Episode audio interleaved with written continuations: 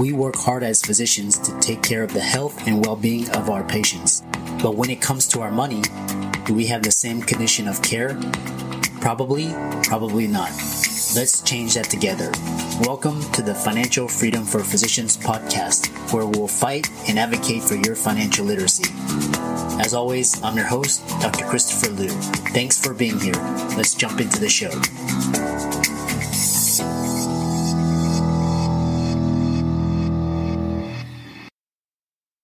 Guys, I want to welcome you guys to the Financial Freedom for Physicians podcast. We've got a great episode this week. Before we begin, please hit the subscribe button as well as the notifications bell and be sure to like, comment, and share if you like this episode. And we'll get into this week's sponsor and show. This episode is brought to you by Shopify.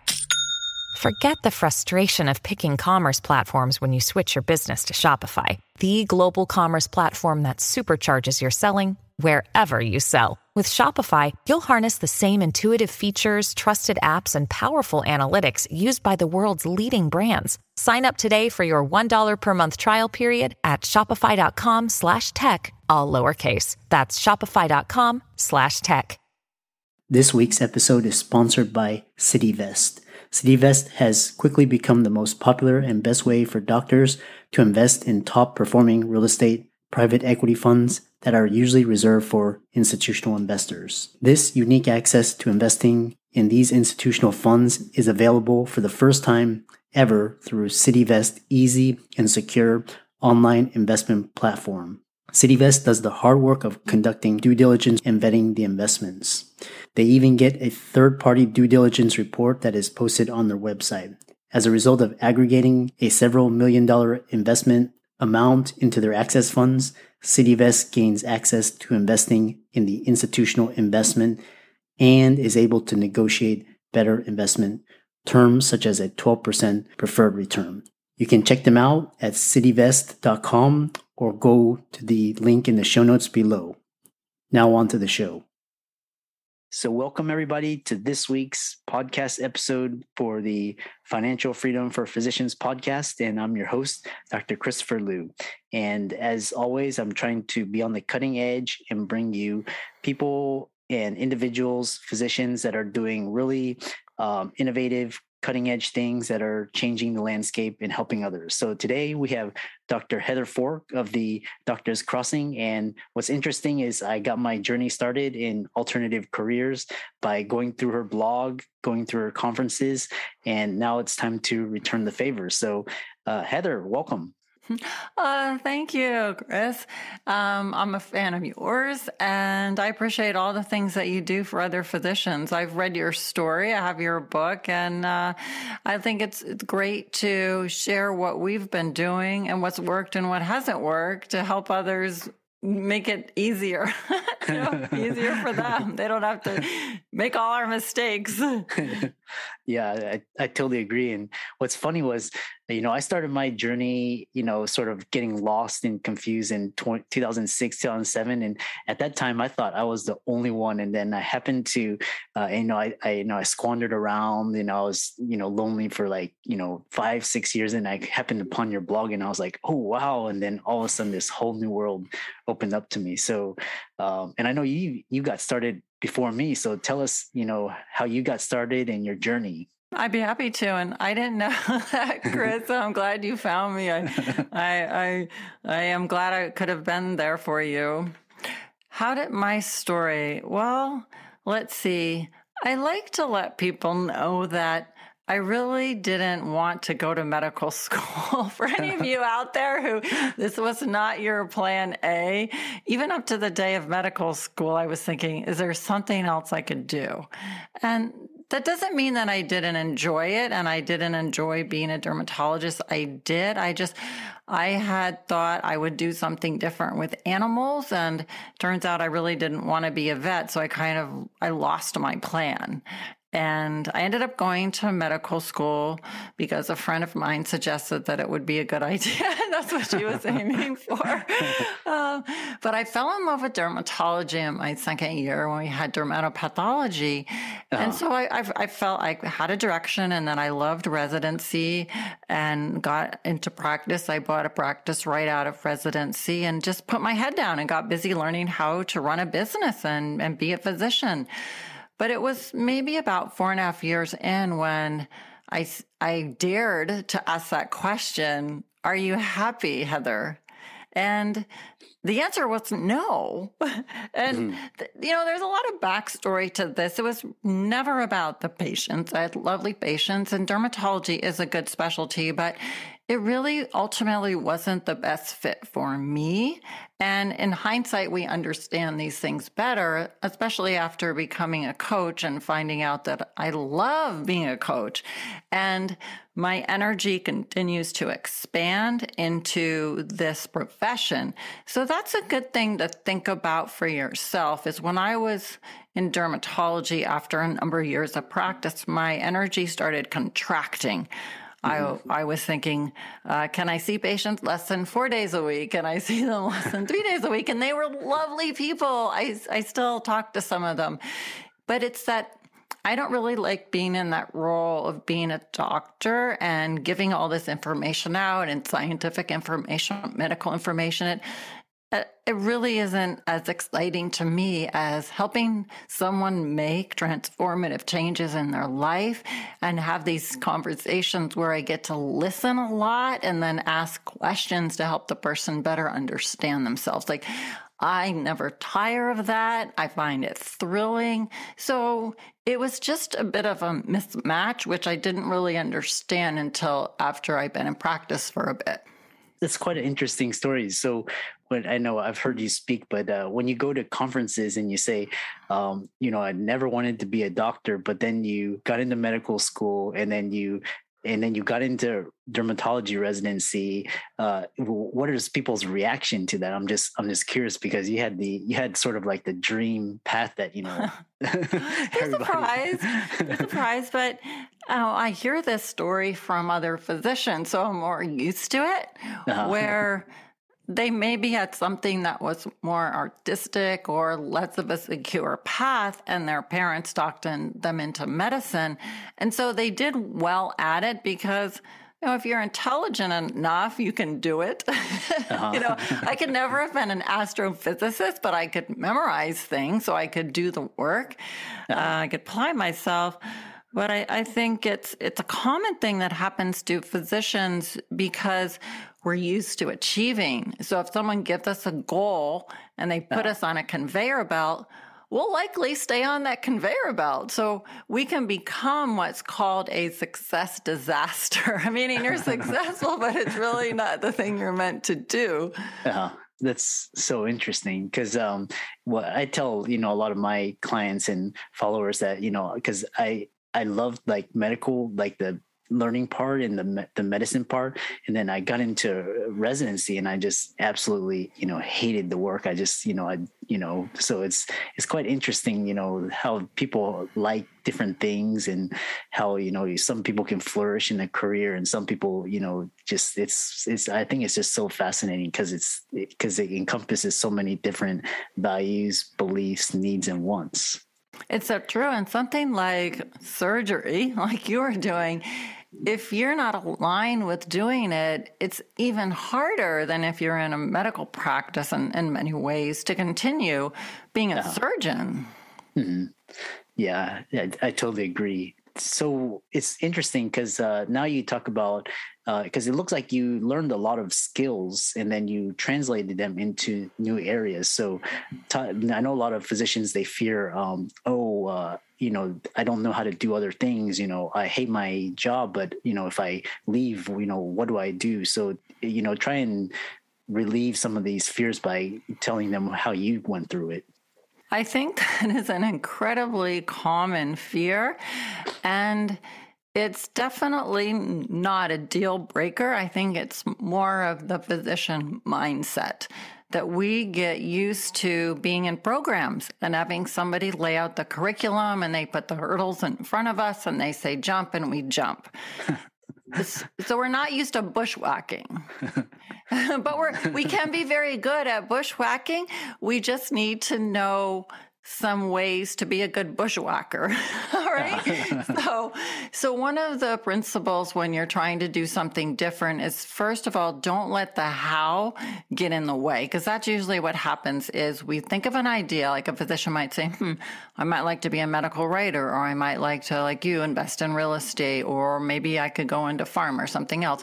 And immediately the question is, well, well, how? I mean, how do I even get a job? Do I have to have experience? What do I put on my resume? How do I do this? And then they get discouraged and then you get, um, paralyzed because it's mm-hmm. easier to just keep doing what you know how to do than to get uncomfortable doing something new. Oh yeah, that's that's quite interesting, and uh, it, it, yeah and then what's interesting is also you know because as physicians you know we do a lot of these skills like uh, you know we write we speak we uh, educate and it's just interesting how you know you just a shift in mindset you can take, translate these into areas like coaches coaching such as yourself um, and so when you were going from medic medicine to coaching what what drew you to the field uh, what experiences um, and just I know a lot of physicians are interested in helping others and but in just a different capacity.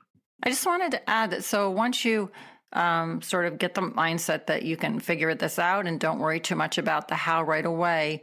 Tell yourself or remind yourself that when you started medical school, you didn't know how to do so many of the things that you know how to do now to be a physician. You learned them. So mm-hmm. you might not be going to a school to learn how to do what's next or even how to make a transition, but there's always logical steps to follow. Like, for example, you, it's best not to apply for a job until you've created a resume and have an understanding about how to prepare for the interview. So there's a logical sequence.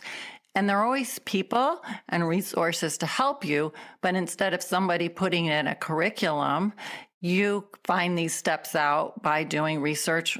Having a coach can help too. Other ways can be helpful. So the steps are there to make it doable. It just takes a little more effort to figure out the steps, but the, but we can learn all the things we need to learn to do anything different. Mm-hmm. And uh, for these skills, what's uh, how should one go about learning? Is it like through conferences, through any sort of books, seminars, uh, any coaching that in particular that will help them ex- get these skills and help them along their way? I think it really depends on where the um, physician wants to go. So there are the general skills of using LinkedIn or writing your resume and those things. So those can be found with different resources.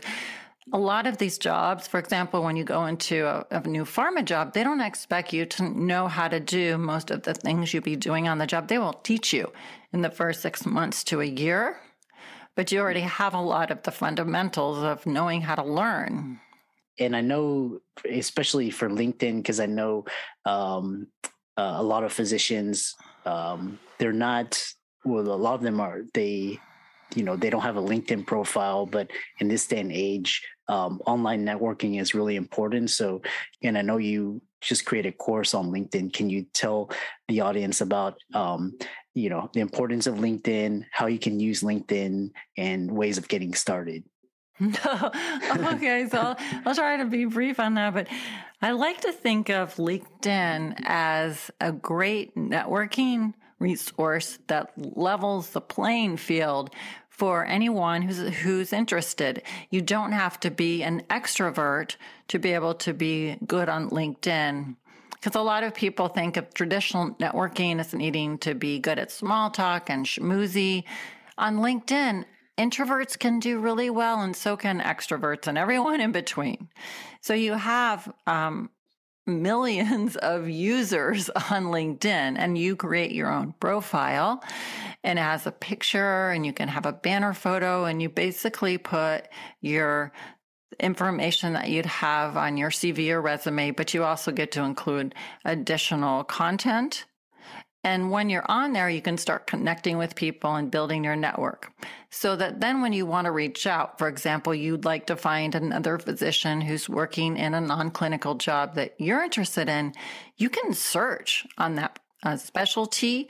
You can work on, search on that company, on that medical director title that they have, and then find people who could actually do informational interviews with you. They might be physicians who can help you even sometimes open doors at the company they're working at. If you're an entrepreneur, you can advertise on there, have people find you. So there's so many different ways to use it. I just, I think of it like a really um, powerful Rolodex on steroids, but it's so much more than just a listing of people. It's it's a way to be found and also find others. Mm, that's that's an interesting concept. I like the idea of an online Rolodex because um, they say that your um, network is your net worth. So and um, and it's just fascinating how physicians can now establish online brands and online identities to you know help them achieve you know career fulfillment Oh, it's very um, powerful. Like, for example, I had a physician who wanted to work in a particular pharma company, and I said, use your alumni network. I call this the alumni hack, where you go and you see if you can find somebody who went to one of your schools. It could be college, it could be at school, it could be your residency program and see if they're working at the company or interested or even in the industry. So she found this um, individual who had gone to her college. Um, he was older than her, so they didn't know each other. And she said she was interested in his company. And he was, um, he had a position there. And as soon as she reached out to him, he said, I want to send your resume to the hiring manager. He did that within a day or two, she had an interview and then she ended up getting hired. That was one company, one in one job application and hired and happy. Wow. That's, that's such a, that's such an amazing story. Um, so, uh, so what are some like just, and I know cause LinkedIn is, uh, broad topic, just broad strokes. What are some ways that physicians can get started? Um, you know, in terms of like their profile, just getting set up on LinkedIn and start getting connected. Yeah, it's first of all, if you don't have a profile, don't be intimidated. It's not hard to do. You definitely want to have a headshot on there get it your get your basic information going that you could probably do that in about an hour or two just the basics. And then once you're on there you start um, inviting people. And i just invite any physician anybody who's a physician i invite them and i accept their invitations. You can you can also custom invite people who might be in a career direction that you're interested in and reach out to them and in the course that I have, I talk about how to message people to get a good response. Then, hmm. you know, if you're interested in searching for jobs, there's there's a lot of wonderful jobs on there. You can search for recruiters, make connections with recruiters. You can even treat it like your own personal website. It's easy to write an article and post it on there. So, say, for example, you're interested in medical writing, but you haven't really published much. You could write a 500 word article on a topic of your interest and put it on your LinkedIn, and then you can link to that so, so recruiters can see samples of your writing. Mm, wow. So, so then, as opposed to just uh, you know, networking. Now you can start to use it for um, education and communication. Um, you know, a website. You know, listing different um, opportunities. So it's it's very very powerful. Um, you, any pitfalls that you know physicians should uh, avoid? I think the biggest pitfall is not being on LinkedIn. Uh, if you're, because now when you search for somebody, if they don't have a profile, it's starting to look a little bit odd. Not to make you feel bad if you're not on there. There's lots of people who aren't, but yeah. it's starting just to become accepted. Another pitfall is messaging people with a message that doesn't really work. So I like to think of three C's to put in your message. So the first one is you want to connect. The second one is you want to compliment. And the third one is you want to clarify.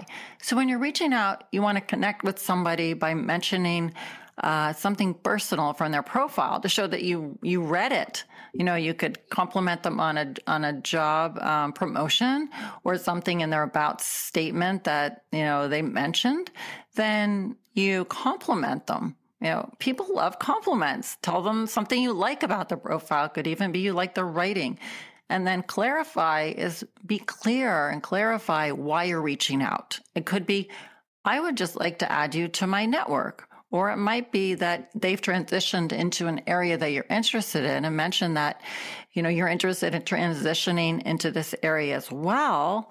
And then once they've connected with you, you can send a longer message because the first initial one is 300 characters. You can't say a whole lot, but you, you can then clarify why you're reaching out. Like, um, I would like, if possible, to have 15 minutes of your time where you could see if I seem to be a good candidate by looking at my resume. You know, be real clear on what you're wanting and limit the time. Mm those are some fantastic tips and i know in your course you know you go more in depth into it um, I, I think so much and i know you you've given so much uh you know uh gems and pearls you know about your journey um and about your course i know a lot of people are interested in contacting you either about your course or your um coaching and I know you're speaking at Peter Kim's Leveraging Growth Summit in coming up. So how can people contact you? Sure, and thank you so much. If people want to reach out to me, they can go to the Doctors Crossing the doctorscrossing.com website. Mm. And you can also find me on LinkedIn. I'd love to connect with you there. And yes. if you have a specific question, you can also reach out to team at doctorscrossing.com.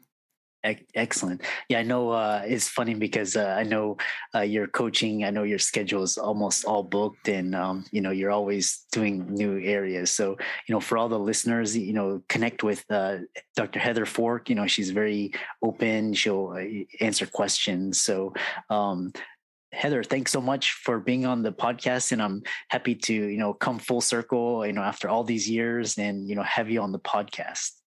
Oh, likewise. Thank you. It's such an honor, Chris. And I'll have to have you on my podcast. That would be a real treat. So thanks for all you do. And I really appreciate it.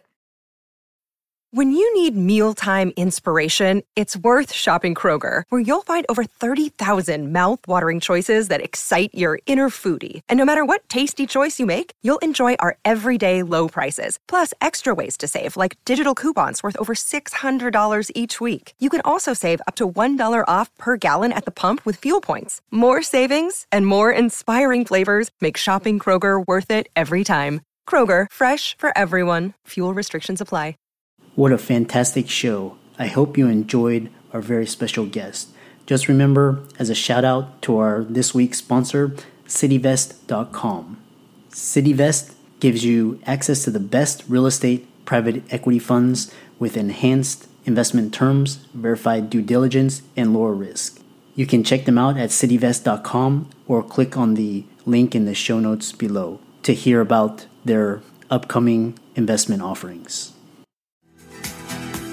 I'm excited that you made it for another episode. You are truly the best. If you've been following the show for a while, you know that my passion is to bring you the education you need to find your path to financial freedom. Please come back week after week for new content, new resources, and great guests. Until then, if you haven't already, please be sure to check out the website www.drchrisloomdphd.com for more support. I'll see you next week.